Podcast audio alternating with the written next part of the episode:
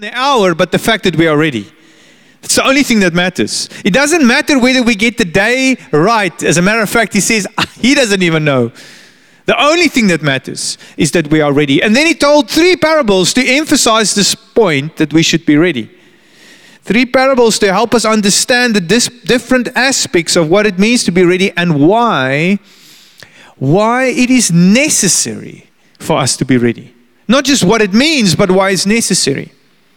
And so we looked at these three parables. The first is the parable of the faithful and evil servant, followed by the parable of the, the wise and the foolish virgins. And then the third one, which we're going to look at today, is the parable of the talents. And then Jesus ended off his conversation after these three stories um, with a powerful conclusion that most scholars agree was not a parable because he was speaking very directly.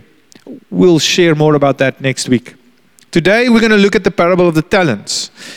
Now, we've already spoken about the t- parable of the faithful and the evil servant and the wise and the foolish virgins, but our aim in reading this together is to understand what did Jesus mean when he said these things. I mean, we can all be very creative in different interpretations of what it can mean, but what we really want to know is what did Jesus mean when he said what he said? You know, I remember as a kid, you know, my, my mother used to talk to me, and I'm, I'm sure some of your mothers did the same. She often said to me, Jy moet jou talente gebruik. Referring to this parable. Who of you can identify. Often I was told, maar you must use your talents. You see, we can come at very creative interpretations of what Jesus was saying if we take the parable of the talents out of the context of the conversation. We can get very creative on the meaning of it. But within its context, it is very clear that Jesus is trying to explain to us what it means to be ready. As a matter of fact, the talents has nothing to do with your talents. A talent was a large sum of money, it was equivalent to three years of salary. As a matter of fact, the guy that got five talents got like 15 years worth of salary. So it was not speaking about talents and I dare say Jesus was not trying to make a point on financial stewardship either. He was trying to make a point on what it means to be ready and why it is necessary. So I want us to look at it in that way. I'm sure one can have many different interpretations of what the talents may be or the oil and the lamps may be. But all three these talents were spoken in a particular context to make a point. And so I want us to look at that point, the obvious question that these stories are trying to answer. What does it mean to be ready? And why, Lord, is it necessary to be ready? Jesus was not trying to teach about the Holy Spirit, money, or some other hidden message.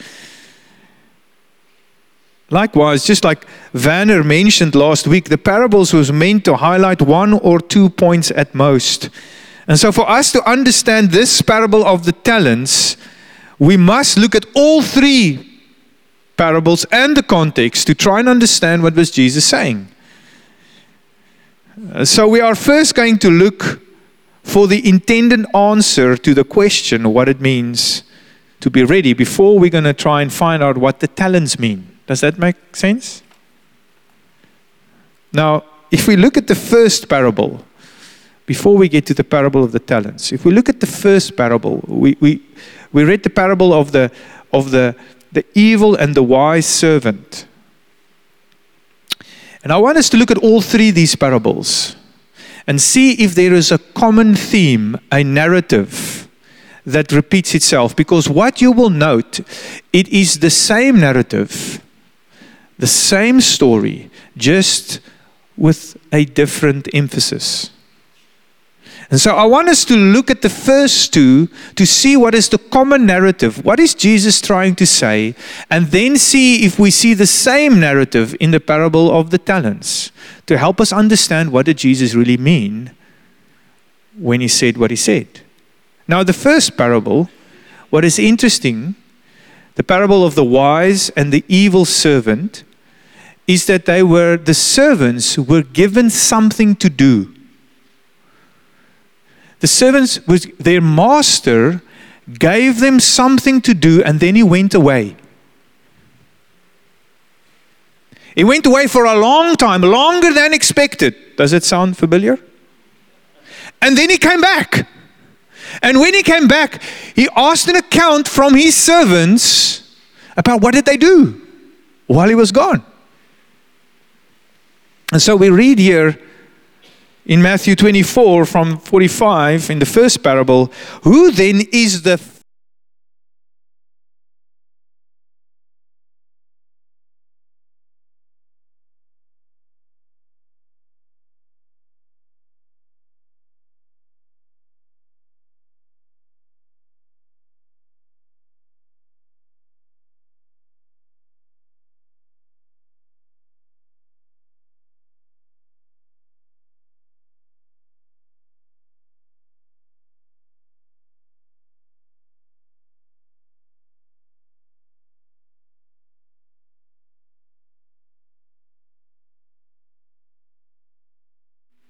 He was busy with what he was expected to do, but the evil servant did not.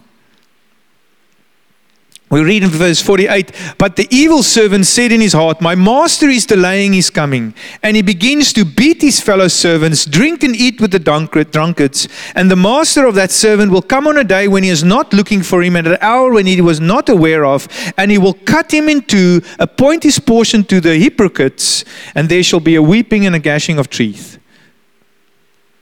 That's the first parable.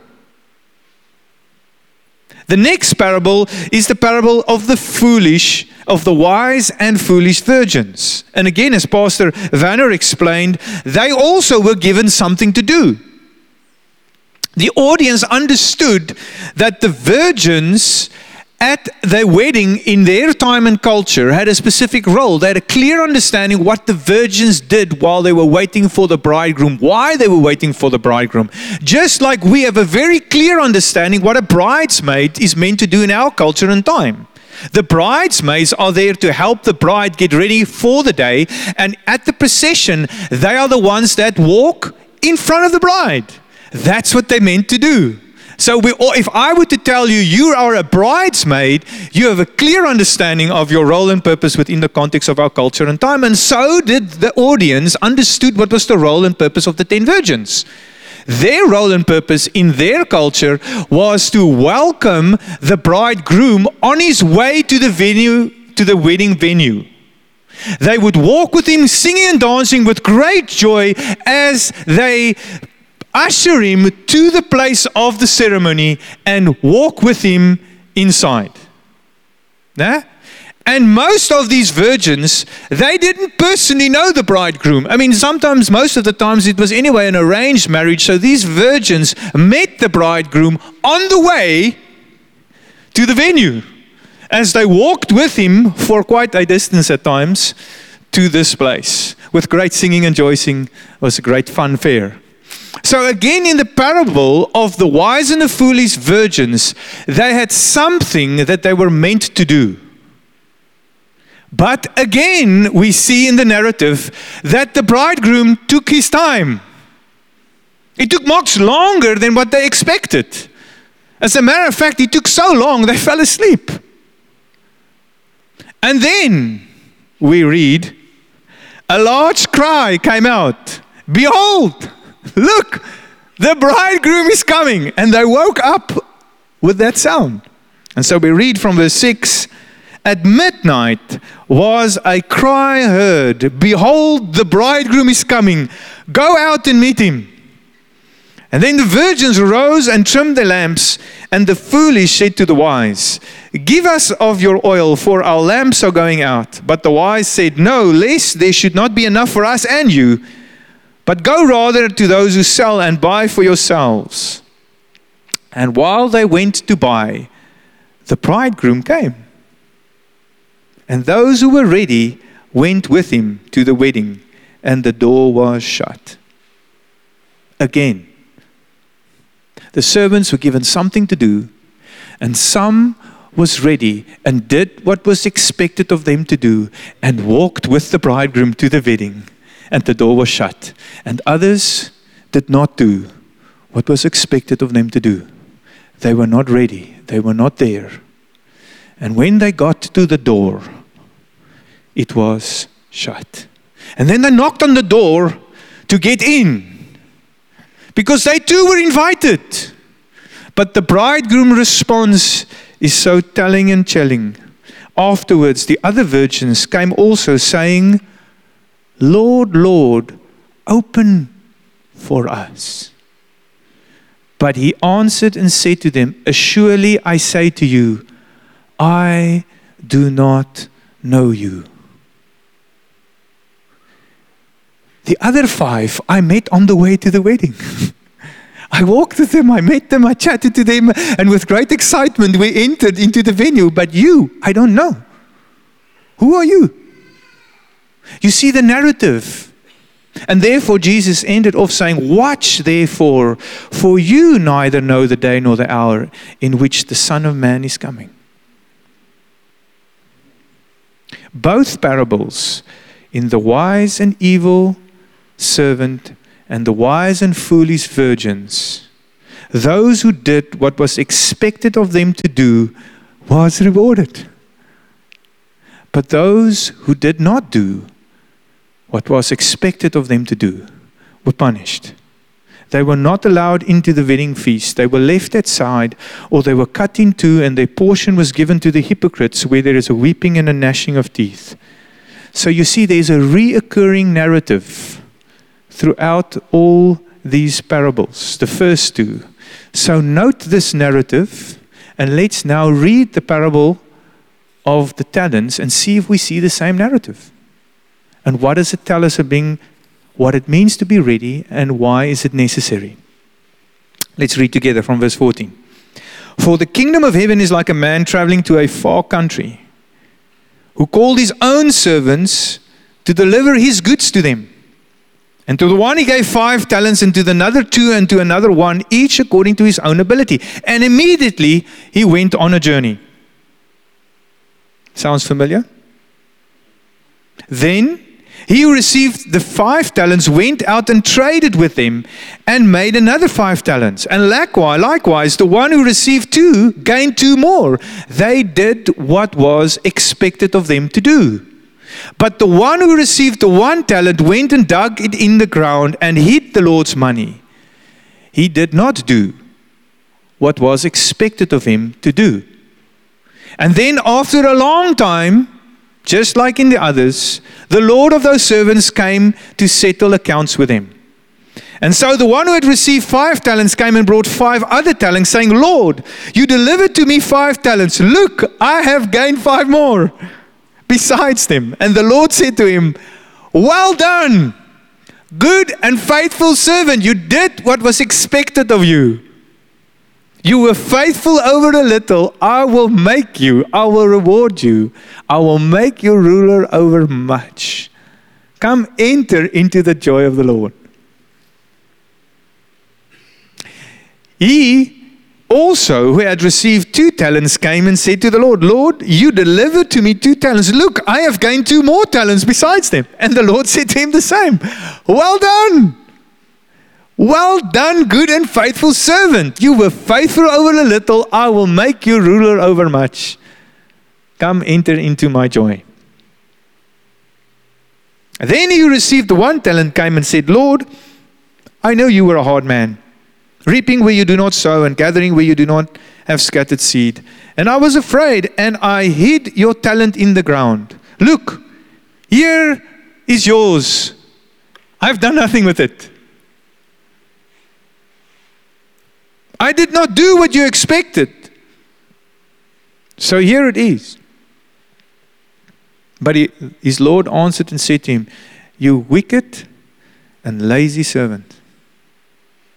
You knew that I reap where I do not sow and gather where I do not scatter seed. You ought to have deposited my money with the bankers. That was the least that you could have done. But you didn't even do that. And at my coming, I would have at least received back my own with interest. So take the talent from him and give it to the one who has ten talents. For everyone who has, more will be given, and he will have an abundance. But to him who does not have, even what he has will be taken away from him.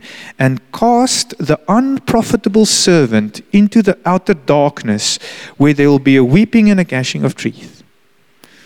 Do you see the recurring narrative?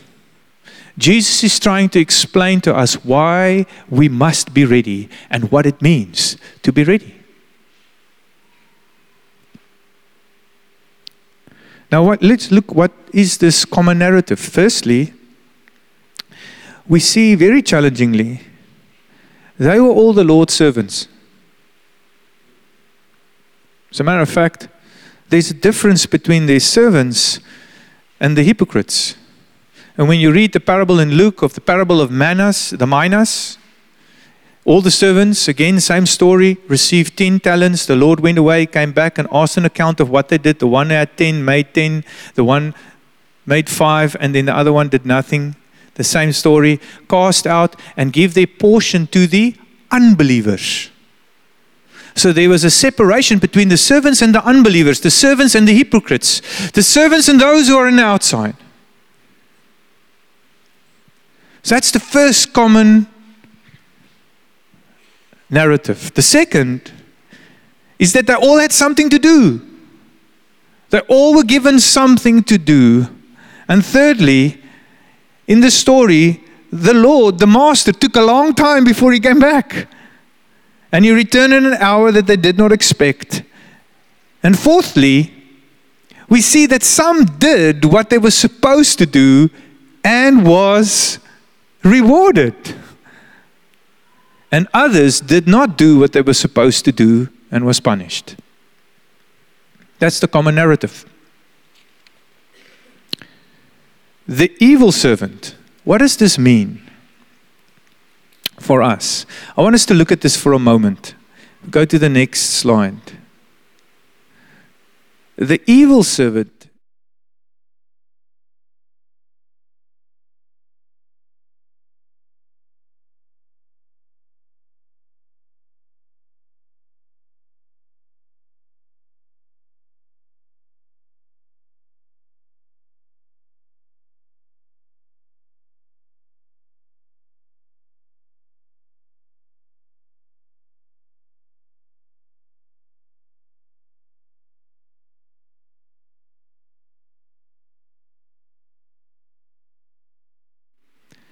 three different aspects of what it means to be ready and what it means not to be ready. To do the opposite of what you're supposed to do, to be doing nothing and not being ready to do what we're meant to do. So, what is the obvious meaning of being ready then? In the next slide, we read the following We must therefore be busy with what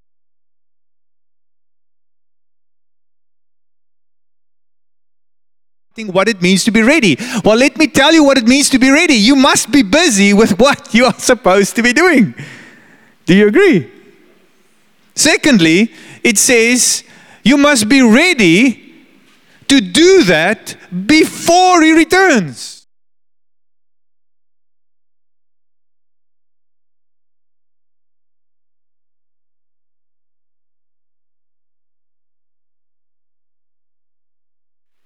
There's no hidden message here. This is it. This is what Jesus is trying to say. Those who do what they were meant to do will be rewarded, and those who did not do will be cast out. That is the reason why Jesus warned us to be ready. Just like Craig used that analogy in Claremont when he preached on the virgins about, remember, the porta pool and the electric pump, that the manual said you must not swim while the pump is running because you might get electrocuted. So, the reason the manufacturer put it in the manual was not to steal our fun, rob our joy, or instill terror in us. No, he said it so that we can enjoy swimming in the pool. the reason why Jesus said we must ready is because he wants us to be at the wedding. He wants us to be rewarded. He wants us to hear those words Well done, good and faithful servant. You were faithful over a little, I will make you ruler over much. That's why he's saying this.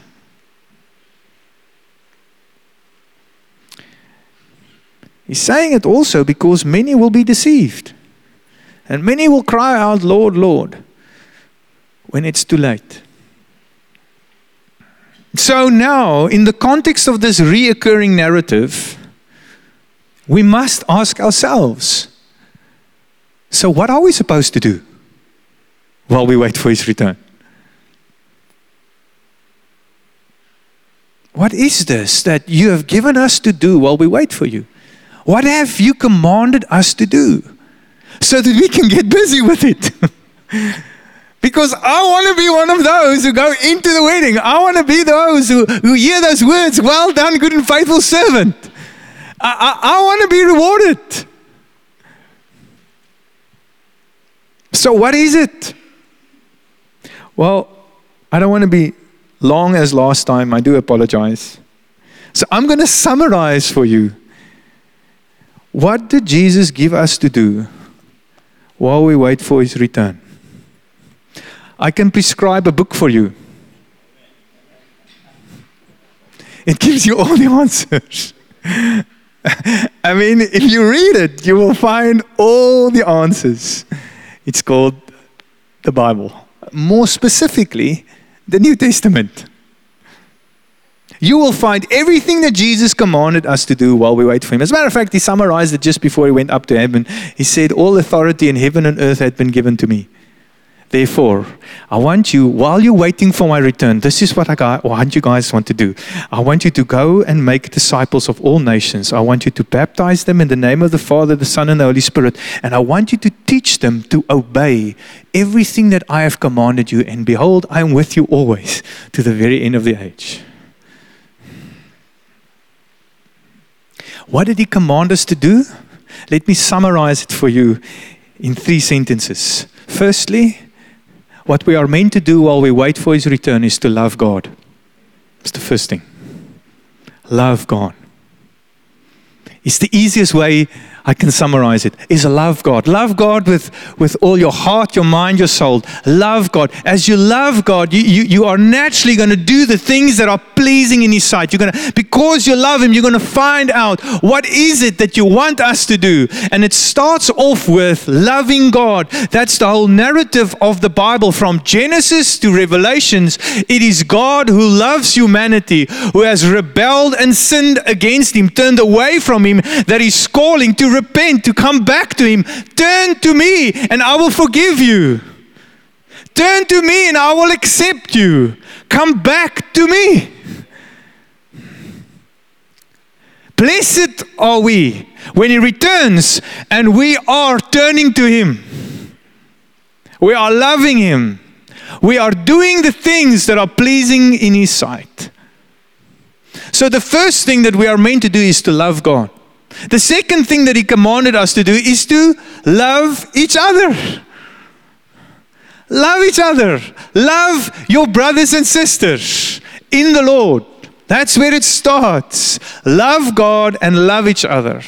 Love your brothers and sisters. Fellowship together. Care for one another. Help each other. Encourage one another. And thirdly, share my love with the world. That's it. If I have to summarize it, love God, love each other, and share His love with the world. Blessed are we when He returns and find us busy with it. Great will be our reward. You want to know what the bride looks like that is ready? Is loving God, loving each other, and sharing His love with the world. That's it. It's not the mystery, it's not a hidden message. It's not about the food or the oil or the man or the talents. It's about what did he tell us to do? And if we know these things, when shall we start? well, what did Jesus say? When shall we start? When shall we start? I mean, I know he's delaying. He's probably not coming tomorrow. so when shall we start? Well, Jesus made it very clear immediately. Just get going, eh? because you do not know when I'm coming. So get busy. Because I want to bless you. I want, to, I want you to be part of this amazing day when I return. So let's get going. So we wait a little bit longer before we start? Or should we do the opposite? Or should we do nothing? No, that's not what Jesus said. He said, No, you must be ready. Get going. So let, let us allow the Holy Spirit to speak to us today about our own lives and where we're at. And let's ask the Lord to make us pliable in His hands, to shape us. Let, let us realign our priorities of what we value most in this life, what we're aiming for. Let it be loving God, loving each other, and sharing His message in the midst of everything else that we do. As we go about doing what we're doing, you know, the amazing thing is you don't need to resign to do these things. you don't need to change your career. You don't even need a career.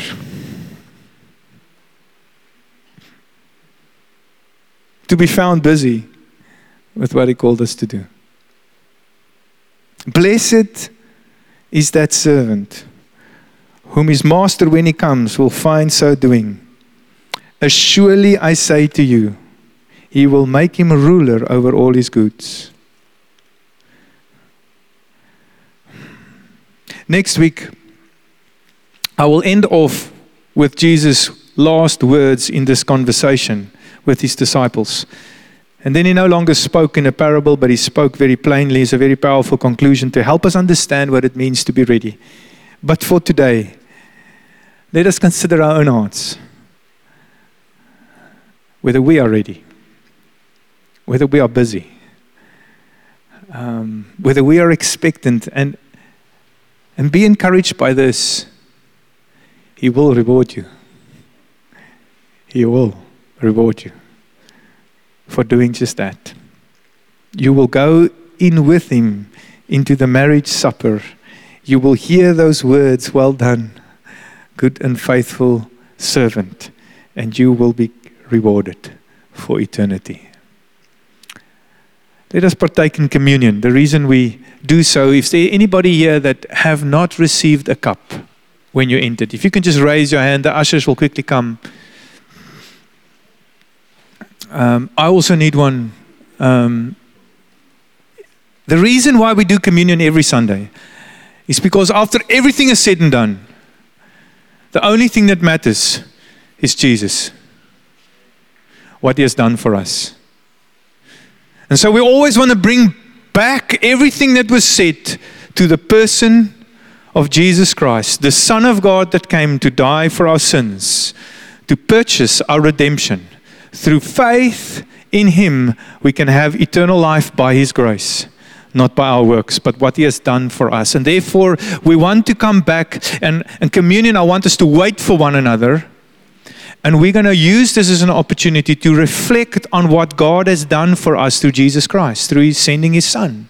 We're going to reflect on the fact that we were all sinners, dead in our trespasses, and going to hell.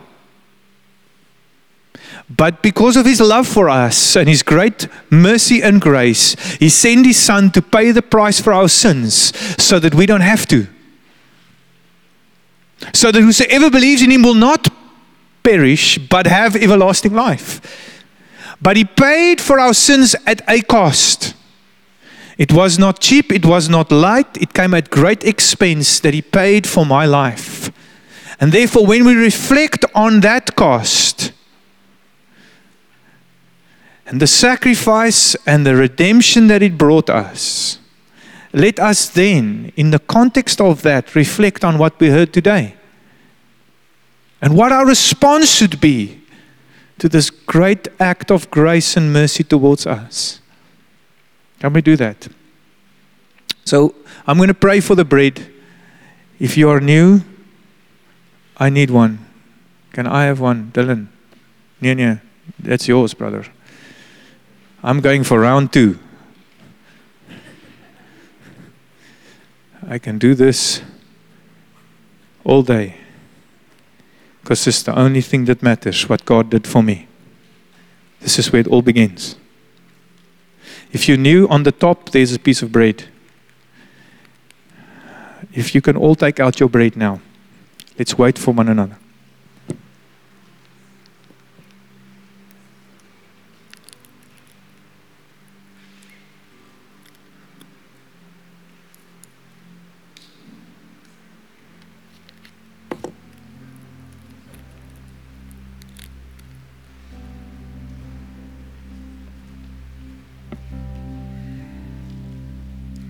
Father, we thank you for your love towards us. Lord, thank you that while we were sinners, you did not give up on us. And Lord, you were willing to come to become sin for us, to take our sin, but also our penalty upon yourself, to pay the price that we could not pay for ourselves. Lord, you were willing to pay for us so that we can be free and Lord, we thank you for this sacrifice, the price that you paid. Lord, may we never forget the cost as we eat together in Jesus' name.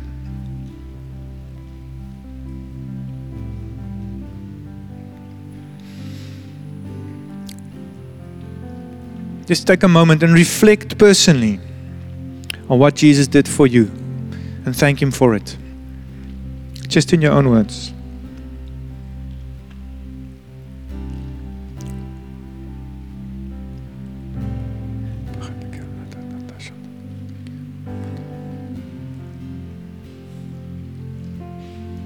Let's take the cup.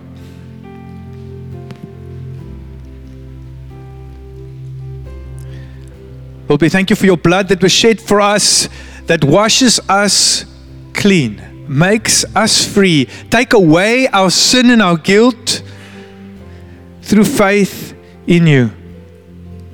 Thank you, Lord, that as we drink this cup, Lord, we drink unto the promise of eternal life. I hope to be with you forever. Not because of our works, but because of yours and our faith in it. Lord, help us to respond in a way that reflects a gratitude for this sacrifice, this life. We thank you for eternal life in Jesus Christ. Let's drink together.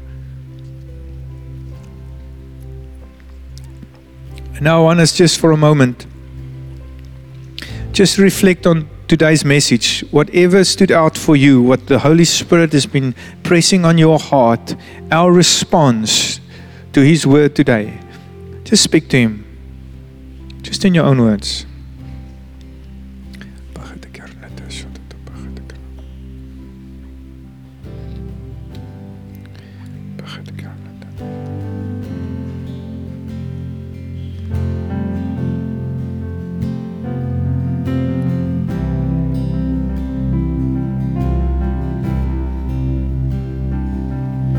Maybe you are here this morning while all the eyes are closed and you have not yet responded to God's sacrifice for your life, giving Himself to save you. And what you need to do to start this journey of assurance is to surrender your life back to Him and say, Lord, yes, I want to accept your sacrifice. I want to surrender my life, Lord. I repent of being a sinner, Lord. I want to turn away from my guilt and my shame, and I want to turn to you to receive forgiveness, cleansing, acceptance, redemption. Lord, I want to surrender my life to be sure that I belong to you and that I too may have eternal life. If that is you this morning and you want to respond to the invitation, that God has made 2,000 years ago and still to this very day to come to Him. I want you to respond right now by just raising your hand. Say, Lord, I want to accept Jesus. Forgive my sins. Cleanse me. Lord, I want to be saved. Thank you for that hand. Is there anybody else? Just, just raise your hand. Thank you. Is there anybody else? Thank you for those hands. Is there anyone else? You can just drop it again if you raised your hand. It's just between you and the Lord. Is there anyone else?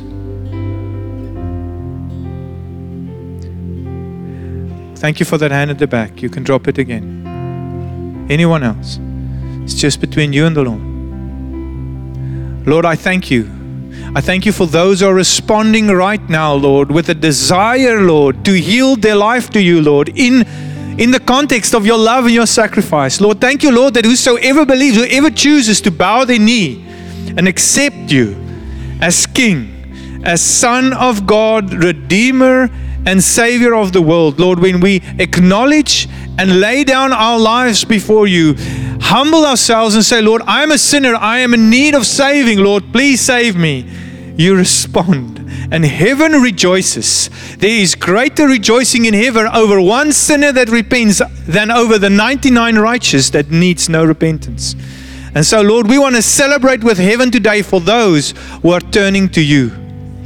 And I pray, Holy Spirit, that you will come into their lives, Lord that you will seal your work of salvation. Lord, I pray that you will settle in them a belonging, an acceptance, a love. Lord, I pray that you will start this journey of transforming them from sinners to saints to become more like you. And we worship you for it. In Jesus' name. Amen. Lord, I pray for the rest of us, Lord, as we leave this place, Lord, we will not leave the same, but we will be motivated, zealous, and joyful to serve you with all our lives. Help us, Lord, to love you more, love each other, and share your love. Grant us to see the opportunities we have to share this with one another in the world. We ask this in Jesus' name. Amen. Thank you so much for coming. If you raised your hand for salvation, somebody would love to pray with you. So somebody's going to come to you and pray with you. We're going to have a few announcements. Um, if you are here for the first time, you are so welcome. Trust you come back.